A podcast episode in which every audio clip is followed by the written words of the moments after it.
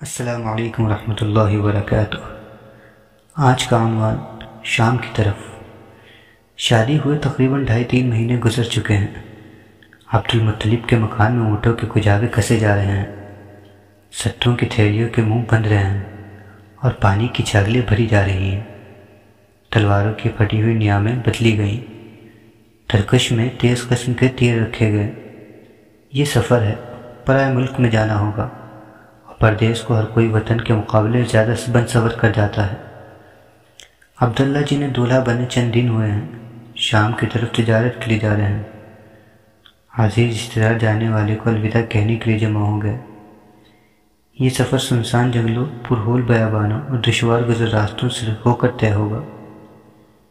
یا ابن عبد المطلب مدینہ سے چھ منزل جا کر جو نخلستان آتا ہے، وہ خطرناک ہے۔ وہاں قافلے لٹ جایا کرتے ہیں۔ سنا ہے کہ قبیلہ وفار کے لٹیروں نے ادھر قیامت مچا رکھی ہے۔ ہوشیاری کے ساتھ جانا۔ عبداللہ نے اس کے جواب میں اپنی تلوار کی طرف دیکھا۔ یہی تلوار دیکھنا کہنے والی کی بات کا جواب تھا۔ کہ قزاقوں اور بٹ ماروں کا سامنا ہو گیا تو اس تلوار سے ترکی ب ترکی جواب دیا جائے گا۔ ہاشمی گھرانے کے لوگ دلیری اور شجاعت میں اپنی نظیر نہیں رکھتے۔ خطرے ان کو ڈرا نہیں سکتے۔ ان کی تلواروں نے بڑے بڑے خطرناک موقعوں پر کعبے کی نگبانی کی ہے۔ عبد المطلب نے عبداللہ کی پیشانی کو چوما۔ عبداللہ کا سر نیاز آپ ہی آپ چک گیا۔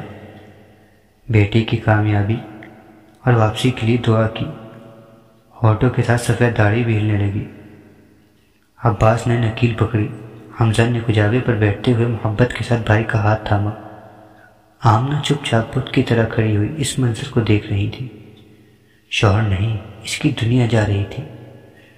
سنسان جنگلوں کی طرف، جہاں کوسوں دور تک آبادی کا نشان نہیں ملتا۔ وہ اپنا غم کس سے کہتی؟ اور کسی سے کہتے ہوئے بھی شرماتی تھی۔ اس کا بس چلتا تو رکھے ہوئے کجاوے کو اتروا دیتی اور جانے والے کو سفر کرنے سے روک دیتی۔ آمنے کا دماغ تسلی دے رہا تھا۔ ڈھارس بندھا رہا تھا۔ کتنی ملول کیوں ہوتی ہو؟ تیرا شوہر تجارتی کاروبار کے لیے شام جا رہا ہے۔ جنگ پر نہیں جا رہا۔ خیر و خوبی کے ساتھ واپس آ جائے گا۔ قریش آئے دن یمن، شام نجت اور مصر جاتے ہی رہتے ہیں۔ قریش کی تو زندگی گھوڑوں کی پیٹھوں اور اونٹوں کے کوہانوں پر گزرتی ہے۔ پانچ چھ مہینے کی ہی بات ہے۔ پلک جھپکتے ہی اتنا وقت بیت جائے گا۔ مگر اس کا دل آپ ہی آپ بیٹھا جا رہا تھا۔ کوئی اس کے کان میں کہہ رہا تھا کہ عبداللہ کو خوب چی بھر کے دیکھ لو۔ پھر دیکھنا نصیب ہو کہ نہ ہو۔ عبداللہ نے بھی در و دیوار پر حسرت کی نگاہ ڈالی، جیسے کوئی ہمیشہ کے لیے رخصت ہو رہا ہو۔ ان کی آنکھوں میں ابتی جدائی جھلک رہی تھی۔ دیکھنے والے محسوس کر رہے تھے کہ قریش کے گھرانوں سے روزانہ لوگ سفر پر جاتے رہتے ہیں، لیکن اس انداز میں کوئی تو کوئی رخصت نہیں ہوا۔ جدائی کا یہ منظر مفاقت کا سما ہی عجیب سا ہے۔ رب کعبہ عبداللہ کو عافیت کے ساتھ واپس لائے۔ جس طرح ہم آج اس کی بھیڑ دیکھ رہے ہیں، کل اس کا منہ بھی دیکھیں۔ عبداللہ جب مکہ کی گلیوں سے گزر رہے تھے، تو بازار کے موڑ کے پاس ہی ایک خس پوش مکان کے پاس کچھ عورتیں کھڑی تھیں، جو باتیں کر رہی تھیں آپس میں۔ ام سعد یہ عامر کا چہیتا فرزن عبداللہ تجارت کے اونٹ لے کر سفر پر جا رہا ہے۔ اس کے باپ کا نام عبد المطلب ہے۔ سید القریش مقدس کعبہ کے دربان۔ بیچ میں بات کاٹ کر انجان کہی کی تجھے تو بس کڑیوں کے ساتھ کھیلنا اور گیت گانا آتا ہے۔ ارے نادان عبد المطلب کا اصلی نام عامر ہے اور اس کا لقب شیبہ ہے۔ سمجھی شکریہ، مہربانی۔ لات و حبل کی سب برکتیں تیرے حصے میں آئیں۔ اور یہ بھی کہو کہ میرا بیٹا لبید کی طرح شعر کہنے لگے۔ عرب میں اس کا نام ہو۔ اور عکاز و ظلم جنہ کے بازار میں اس کے قدیس اس کے قصیدوں سے گوج اٹھے۔ زبان نے نہیں، دل نے کہہ دیا۔